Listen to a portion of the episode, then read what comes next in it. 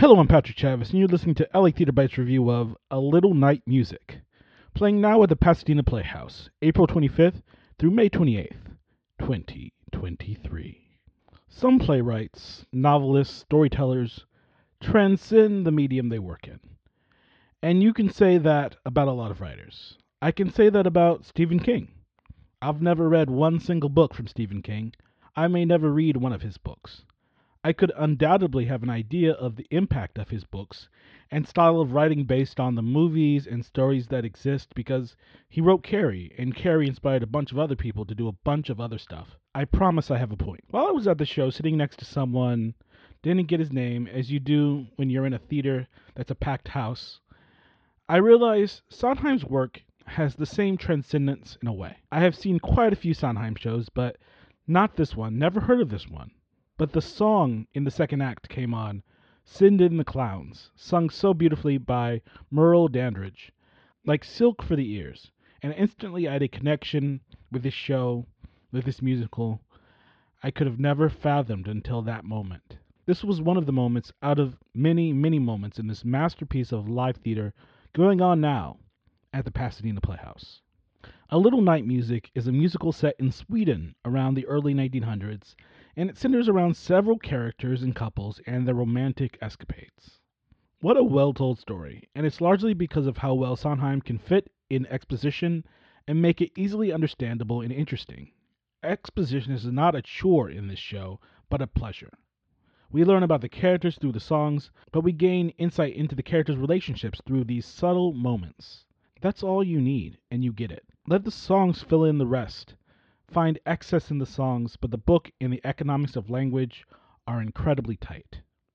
It's a love story, a lust story, and you've got the twists and turns you're going to find in Shakespeare, but with music and dark comedy that makes a piece from Sondheim unique as a creator of musicals. So much can go wrong with live music. Often when talking about musicals, we're talking about the actors and the singers, but you know when someone biffs a note or the music isn't balanced, which happens when you are dealing with live music. And we continue to take these chances over pre-recorded material, if you can afford it, because live music is still so worth it. What a treat to close your eyes and listen to this orchestra play. The set pieces in this production are gorgeous, and they utilize this sliding pulley system on stage that makes the transition smooth between scenes, but beyond that, you'll also see them use the system in certain moments to tell the story in a rather creative way. Wilson Chin's scenic design encases you with its beauty. Its depth in some scenes seems limitless because of the light and shadows from lighting designer Jared A. Sayeg. Dark, gloomy, elegant, seamless, and highly effective.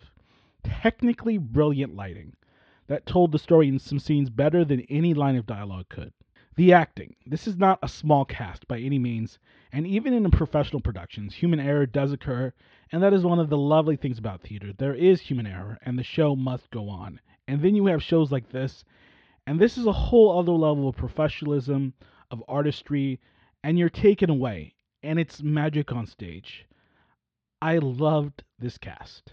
Double threat, acting and singing, Merle Dandridge makes it look easy, a presence on the stage that can't be ignored.